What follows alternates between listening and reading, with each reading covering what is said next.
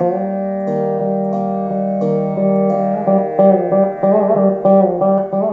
everyone. Welcome to Ninada, the Waves of Music. I'm Chaitra, and today I'm privileged to introduce to you the Veena couple, Jayashree and JT Jairaj Krishnan. Based in Chennai, they are, in my opinion, one of the best Vainikas currently living.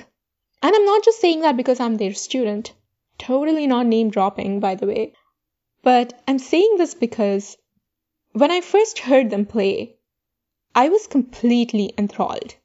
I met them through their longtime friend and Vainika, also my guru when I was in Pune, Gokul Subramaniam. All three of them practice the Gayaki style of playing the veena.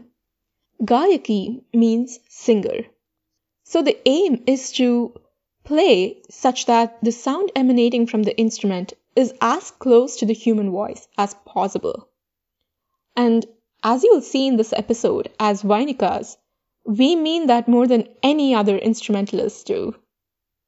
Jayashree and Jairaj Krishnan belong to the Shishya Parampara, or the disciple lineage, of Muthuswami Dikshitar, who is considered one of the holy trinities of Carnatic music.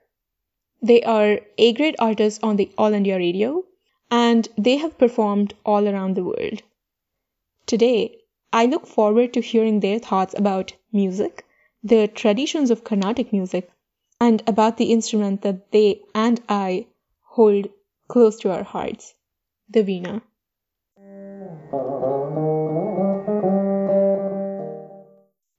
Welcome to Ninada, the Waves of Music.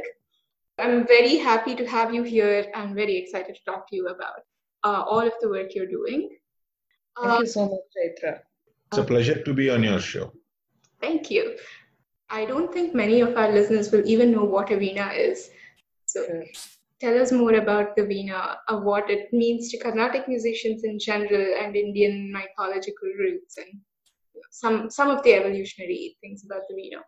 Oh, sure. Uh, see, uh, to start with, the structure of the veena, is, the veena is a 24 fretted uh, instrument which is played um, horizontally, but there was also a time in which it used to be played vertically. Mm-hmm so there are 24 frets. Uh, it's a seven stringed instrument where uh, there are four main strings and there are three strings on the side, which are the sympathetic uh, string strings.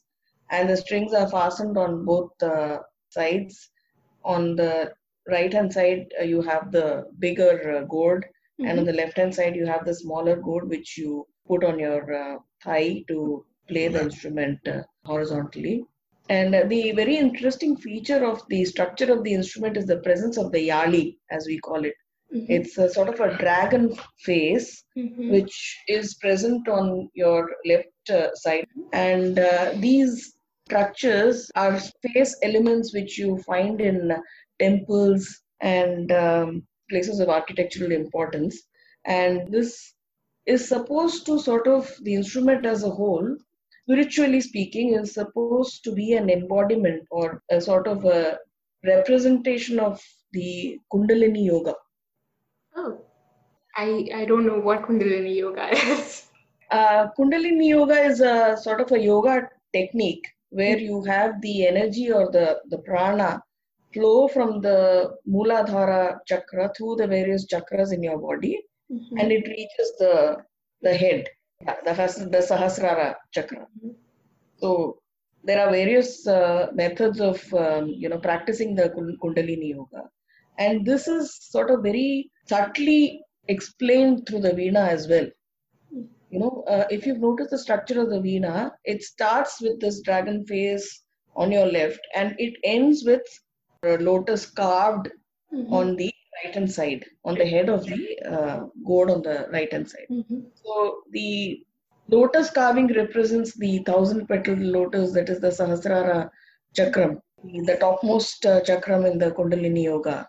Mm-hmm. And then the left hand represents the, the lower rung of your energy level, which is the dragon face, or which is, you could call it a demon, mm-hmm. or something which symbolizes the lower energies of the body. This is purified as it goes upward through the various chakras of your body and it attains complete purification when it reaches the topmost chakra. I see. And the So frequencies are also arranged in a way such that it goes Yes. lower frequency. Absolutely. And the other interesting aspect is this 24 fret, you know, the dandi as we call it, is likened to the vertebral column of the human body. Okay. So the 24 frets, you will also find the spacing of the frets in the dandi of the veena will be similar to the fret lengths. I mean the Whatever. vertebra vertebra lengths which are found on your uh, on the body of human beings. So it starts wider at the base, and as you go upward, it becomes shorter. The length becomes shorter. So your cervical vertebra are the smallest in width compared to the, lumbar and the sacral. So the, the lowest fret is the widest in the veena, and the highest fret is the shortest very similar in structure to that of the human body.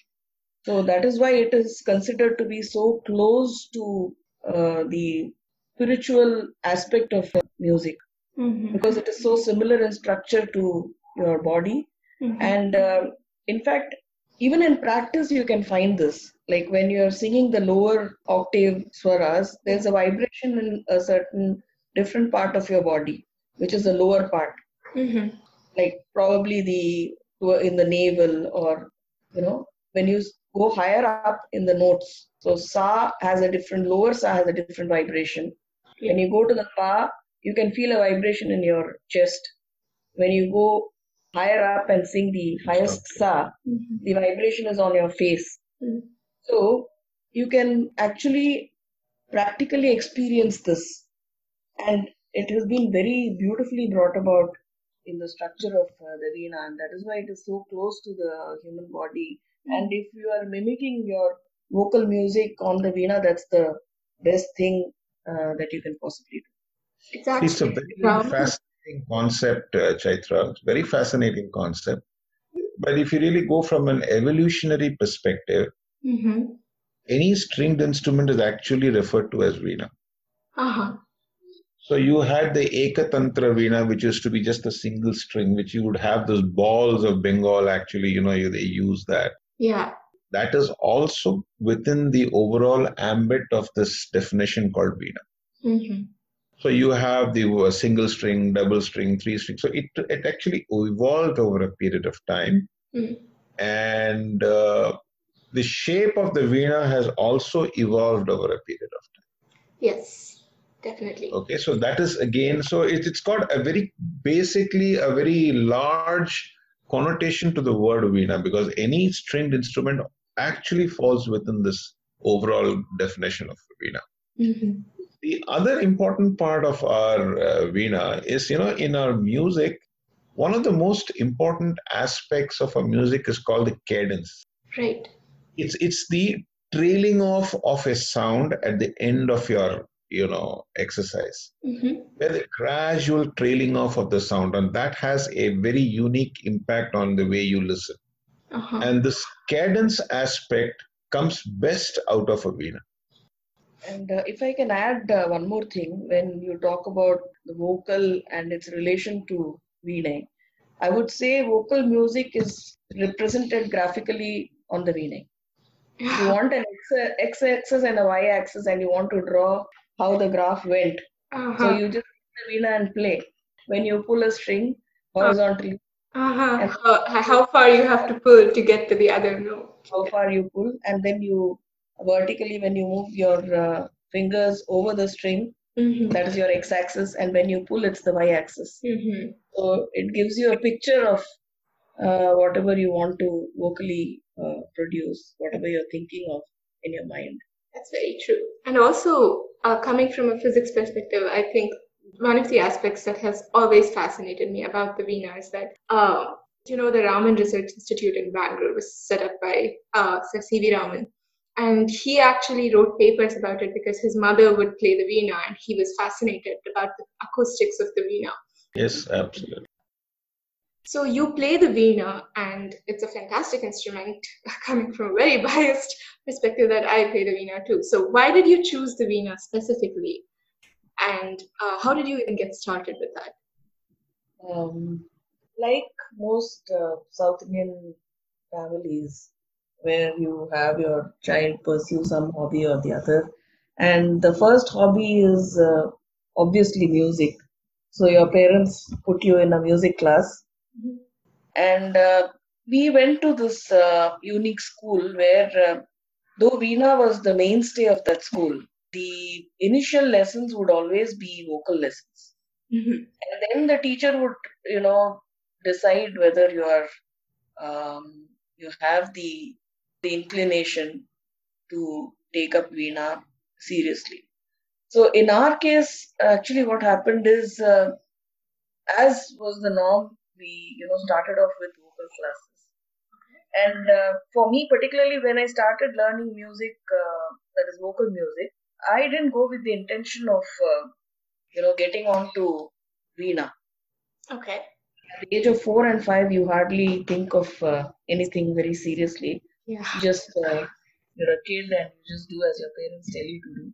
After uh, about two three years, it was uh, my guru who you know uh, decided or suggested, or I should say decided. I shouldn't even say suggested. He said that now you just take up the veena and you can play the veena now. Yeah. So that is how it uh, started in uh, my case. And um, we used to have a combination of vocal and Veena classes. So it, they would complement each other. Mm-hmm. We went to the vocal class separately and the Veena class uh, separately. And it was uh, an um, amalgamation of uh, both uh, vocal and Veena that uh, we learned. And finally, the output would uh, come across in the way in which you sing vocal on the Veena. So, So, and uh, in my case, it was a little more anecdotal because um, my family and my guru's family, they have probably been known, knowing each other for a couple of generations. In fact, my guru and my father were classmates and they were playmates. So we would generally go to their house, and uh, I was not exactly a very obedient child. So I would generally fiddle fiddle around with all the instruments, and you know, so it was a tough time for them to really manage me. And whenever I went to the house, and my sir's sister teacher, whom we call, who's also a guru, so she said if I were an obedient child, she promised me that she would teach me Veena and a certain stage in life. Oh wow.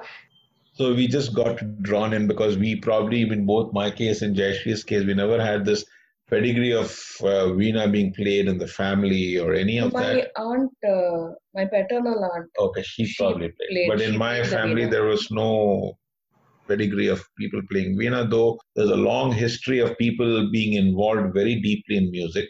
Mm-hmm. So that's how it actually started for us. And as Jayashri said, you know, for the first two years of our musical journey, there was no question of any instrument. Hmm. It had to be only vocal music. So we were like, it's like, you know, you go into a techno, uh, you know, IIT or something like that. The first two years is common and then you branch out. So something like that. We were all vocalists for the first two years. And then we actually branched out. Somebody continued as being a vocalist, somebody went into violin, somebody went into Veena. Hmm.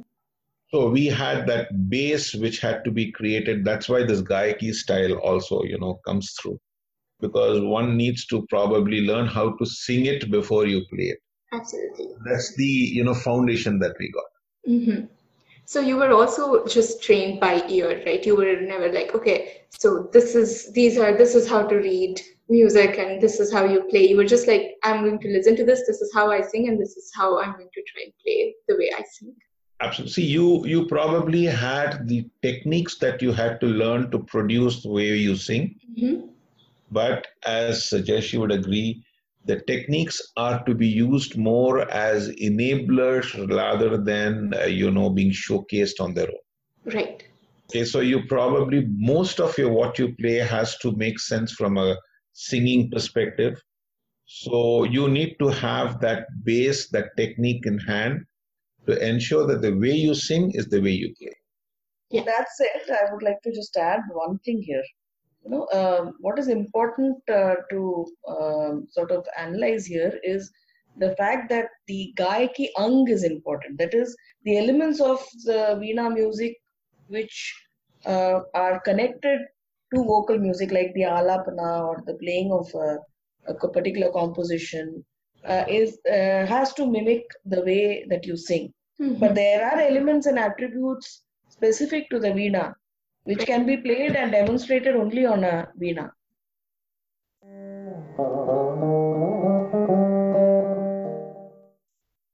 Tell us more about the kind of experience you had, the kind of training you had, and how this changed uh, your understanding of music, and also how the fact that you have started teaching, how your music and your conception of music changed.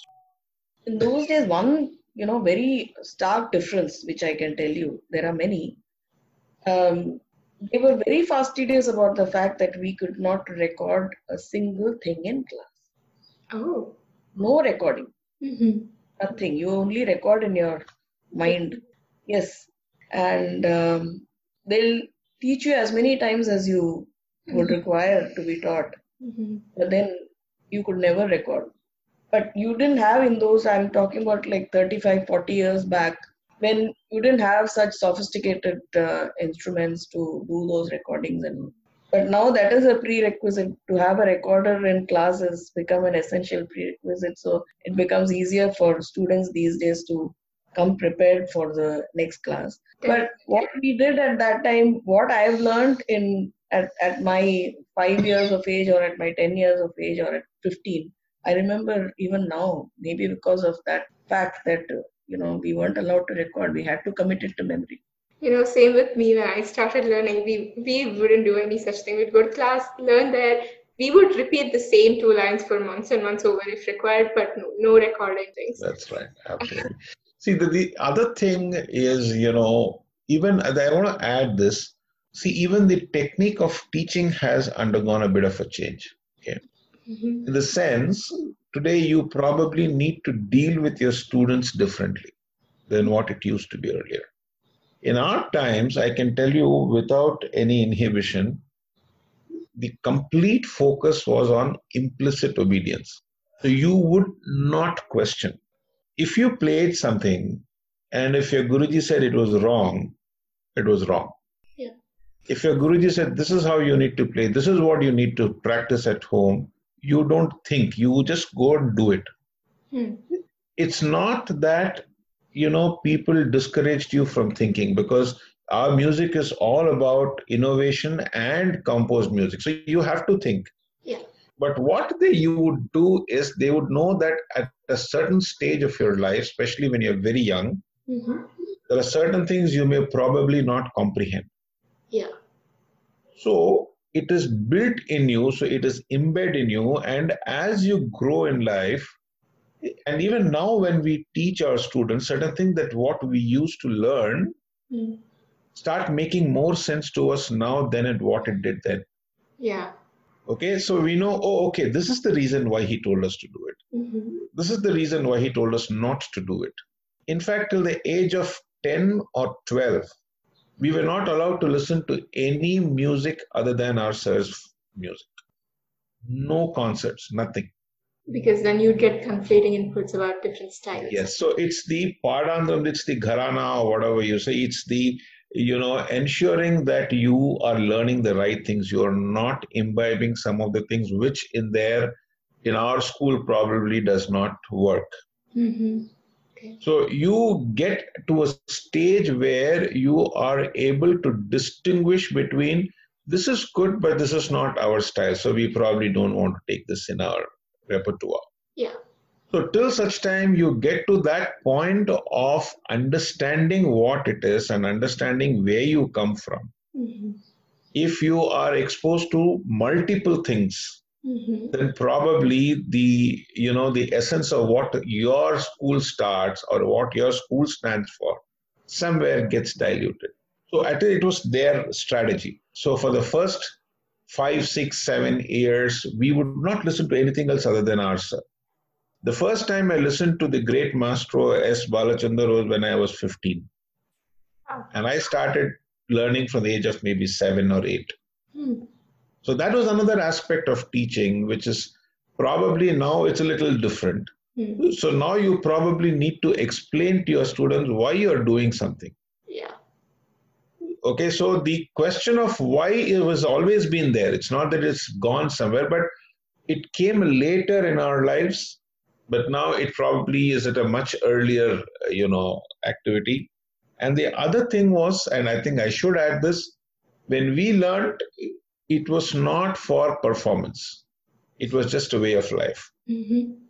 Today, even the parents come and ask us, when will my son perform? That may be his first class. Yeah. So I'm not saying anything is right or wrong. I'm just saying that the objectives, there is a certain slight shift. Mhm. And we probably need to bring the old and al- align with the new. Mm-hmm. So this is a, a- another thing that is, I think, maybe uh, very characteristic in Carnatic music, especially, and to India, in to Indian music also to a certain extent. Music, as you said, you use this phrase, which I think I use quite a lot to describe our music. It's a way of life. If you're taught music because we grow up with music, like everybody around us is singing all the time, or you know, whenever there's a festival, Absolutely. You sing, you have music, and even in a folk sense, when people are like working in fields or like doing their own thing, uh, there was music for everything. So it, Oh, it was definitely a way of life more than uh, performance art. But given that it became a performance art, so to say, uh, what was your first remem- what, what is your first memory of the concert that you attended? First attend. Okay, now again, there is a bit of an anecdotal thing which I'm going to say, and of course, Jayashree, I'm going to ask her to do that. There was a big fight in our house where my grandfather Okay. took my mother and my father to task okay. because I went for my first concert when I was three months old. Oh my god. So they took me to a concert. There was a great Nadaswaram exponent called Chinna Maulana Sahab. Huh.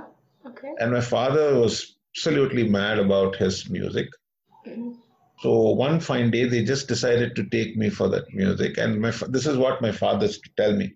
And there was a huge fight at home when they came back as to how can you do that to a kid? He's only three months old. How can you, you know, take him along? And this is not right, and whatever. I mean, but the deal deed was done.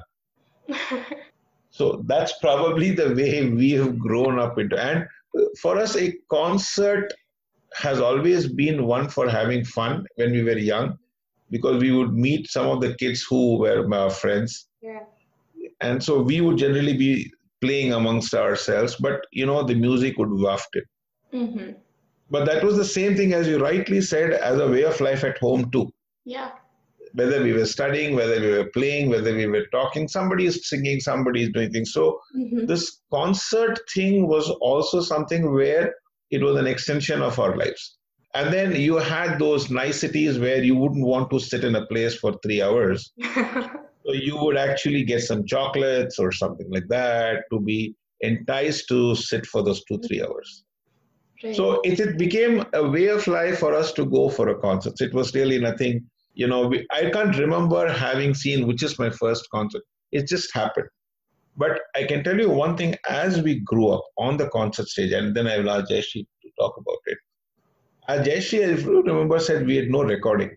So when we were learning at a some point in time, me or Jayashree, we've never listened to the full concert in our lives. Huh. Because the moment the Ragam Tanam Pallavi used to come up, yeah. if somebody sang a Ragam Tanam Pallavi, the next day when we go to class, we were supposed to repeat. it. Oh. We were supposed to show our sir what was he singing or what was she singing. Hmm. And we were afraid that we will forget. oh, so, you So- just left the concert after that point. Yes. So after the Ragam Tanam Pallavi, most of us would vanish because we have to keep remembering that. And as I said, there's no nothing to you know record. And those days there were no vehicles to take us from our house to the concert stage. We're all everybody used to walk. So we would keep walking and keep that in our mind, keep singing over, and we would have probably be four, five of us going together. Hmm. So, you know, we will, you know, have this uh, you know discussion as to what was it. So somebody would say something, something, then we'll come to a common conclusion. The next day we'd go and present it in the class. Mhm. Nice. So that was another aspect of our concert listening to listen and to imbibe. yeah. And there was one which was strictly behind doors, which was not to be discussed outside. Was what was it that he did not sing correctly? Mhm. It was not about critiquing or criticizing anybody. It is about ensuring that you don't do the same mistake. Yeah. Mhm. Or that's not the style of our school. Or if you've learned the right way. If you have learned the right way. It's true. The other thing was also what is it that he did extremely well? Yeah. What is something unique that he did? All that you had to go and tell your teacher the next day. Mhm. and there would be a prize. So that's that's the way we have learned and we have listened to a concert. Yes. Uh, for me too, I don't think I really attended a live concert since I myself started playing concerts. Oh wow. It was, yeah, it was always uh, sir's music and whatever we were taught in class. Mhm. My father used to play some uh, pre-recorded cassette recordings at home, and we used to listen. He used to listen to a lot of Madurai Mani Iyer. Ah. So I've kind of grown up listening to that, but it was primarily uh, Sir's uh, playing and singing, and his sister Champakalli, who also taught us uh, the vocal. So it was just them. The memories of a very good concert, which I might have started with listening to, uh, was one that I remember was Pandit Buddhaditya Mukherjee. That was uh, because in Calcutta, you know, there were a lot of more Hindustani concerts happening than Carnatic. Mhm. And I used to have that uh, all night Dover Lane Music Conference Yes. um, concerts and uh, memories of one of the first concerts that I might attended was of him and uh, the mind-boggling Yaman that he played on that Oh day yeah. is absolutely still fresh. in This must memory. be about about at least 60 or 50 years. Or no, 40 years. not 50. 40 because- 40 yeah, years. Yeah, 40 easily. Can you imagine that Yaman is something that we can still remember. 40 years ago. My gosh. And the other thing about going to concerts for me especially was as I told you, my teacher, my guru, and my father were friends. Mhm. And they would go for a lot of Hindustani music. Mhm. They're great fans of Pandit Bhimsen Joshi, for instance. Mhm. My father was an absolute die-hard fa- fan of Bhimsen Joshi. He would do anything to, you know, listen to his music. So I remember as a child, I used to go with them. There would be very few Hindustani concerts that they would miss. I see. So I would go with them to listen to those concerts. Mhm. And that has had a certain impression in our minds in terms of certain terms of presentation or certain, sense of aesthetics. Mhm. It's grown on us from the Hindustani style as well. Mhm. In fact, my uh, sir was a very, very big fan of Hindustani music, though he was a very classically trained Carnatic musician. Sir was, uh, you know, we used to like Nikhil Banerjee a lot. Nikhil Banerjee was his great favorite. Yeah, one of his greatest favorites. Yeah, Pandit Nikhil Banerjee was his great favorite. So my father used to love again, I said, Bhimsen Joshi, Pandit Jasraj. Those days, Pandit Jasraj was a very young man. Mhm. So he was like, you know, we used to have those Dover Lane music conferences is something that we would never miss. And it used to be luckily le- be held in a place which was probably three, four minutes from where we stayed. That's that's And it used to be held in a huge park Mm. in January. It used to be really, really cold. And during that period, going and sitting there for whole night concerts. So we used to go at about eight o'clock and come back at about six o'clock the next day morning. Yeah. And the chai walas did the most business because for Seriously. staying awake, you had to gulp in uh, lots of hot chai. Yep. So it used to be fun and used to enjoy that, and it became something that we look forward to each year. But imperceptibly, what it did to us was to give that sense of aesthetics which could be coming from both sides. Exactly. Similarly, my sir used to encourage us to listen to a great artist called Sri Nedunuri Krishnan. Mm-hmm. He was a classical artist, an absolute classical artist. So he used to we used to enjoy going and listening to him. Mm-hmm. Okay, so the, some of those best uh, you know parts of some classical music from the Carnatic as well as Hindustani was given to us even from the uh, concert stage. And as I said, for us, our classes were not something that we had to go. They were things that we wanted to be there. Mm-hmm.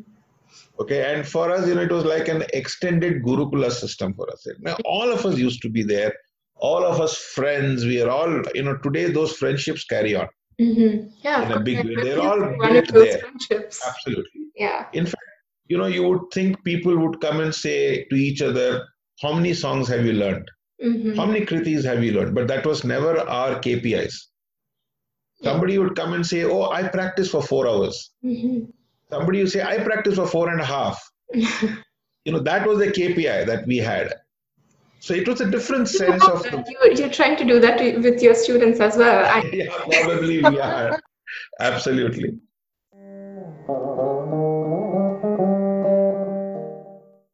Hindustani music is a lot more um prevalent in the Western world, at least uh, compared to the Southern music, the Carnatic music. Many people here know about tabla and they know about sitar and they know, oh, Ravi Shankar Sharma, oh, Zakir Hussain, you know. Uh, they know these people, they know the instruments. And when you say Indian music, a lot of people say Bollywood, which is extremely annoying. But after Hindustani is a, you know, is the second thing that they say and nobody has heard about the mridangam. Nobody has heard about the veena. When they see pictures of the veena, they're like, "Oh, you play the sitar." I'm like, "No, I do not play the sitar." So, yeah. uh, even within India itself, like a lot of North Indians don't know what the veena is and don't know that Right. this whole tradition exists. Why do you think there is this huge uh, separation? Absolutely. It is a very interesting question. There is a certain sense of culture attached to this. Mhm. What used to happen, at least in the South Indian Brahminical families, Mhm. we had some great artists like Semmangudi Srinivasa Iyer and you know a lot of them. Mhm. They were told that you cannot cross the seven seas. Yeah. Period. Whereas if you take a Ravi Shankar, Pandit Ravi Shankar ji, he took it as a missionary zeal to popularize sitar in the West. Mhm. It was not an easy going for him initially. He had really had to suffer. He had to go and play also in some of the bars and things like that. But can you imagine, you know, Semmangudi Srinivasa going into a bar? Impossible. The very call word bar is like uh, bard. Mhm. So there's no question. So it was basically, and it, this has got to do with the evolution of music also. Sometime when required, I will talk about it. Mhm. It's a very cocooned world that the South Indian classical music has lived in, and it has lived in that world in a very contented manner. Mhm.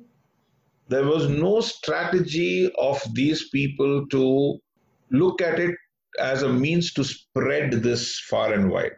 Mhm. It's a very recent development that people are wanting to spread the, cause of Carnatic music and make people aware.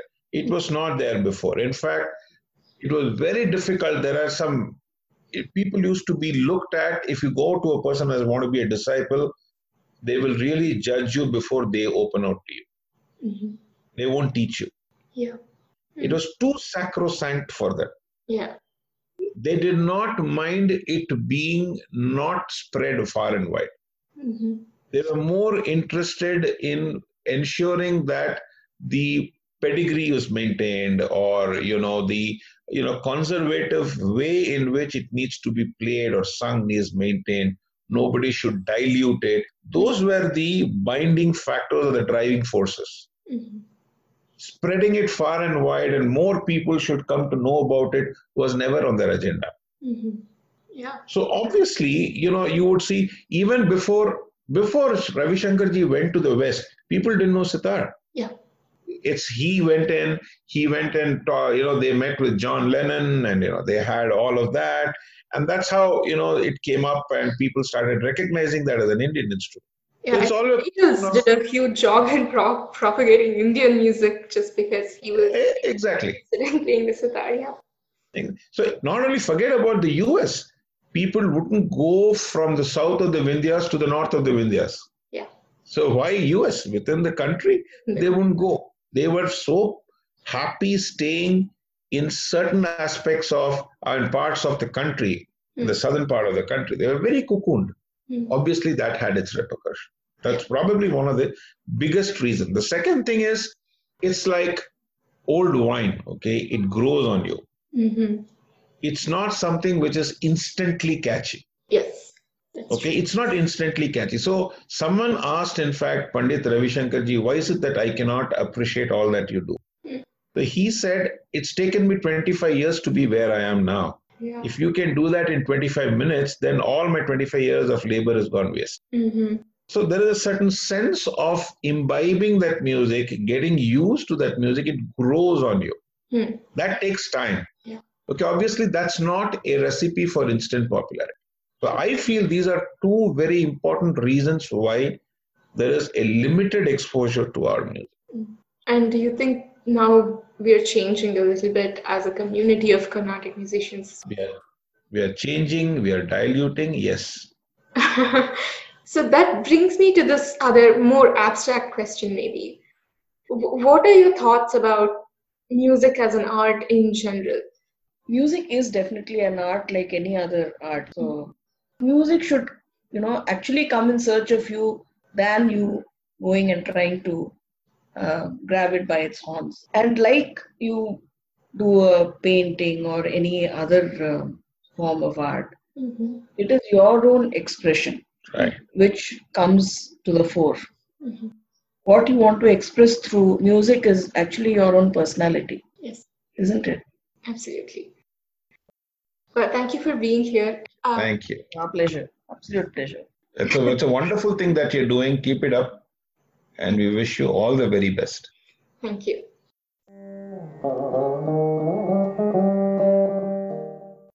That was the Veena couple, Jayashree and JT Jairaj Krishnan, talking to us about Carnatic music and the Veena. To listen to more of their music, log on to veenajj.com. That is V E E N A J J.com. For more references about what we discussed in our podcast today, log on to our webpage ninadamusic.blogspot.com. Make sure you follow us on our Facebook page or our Twitter account or our Instagram account for updates. Thank you for tuning in. Until next time.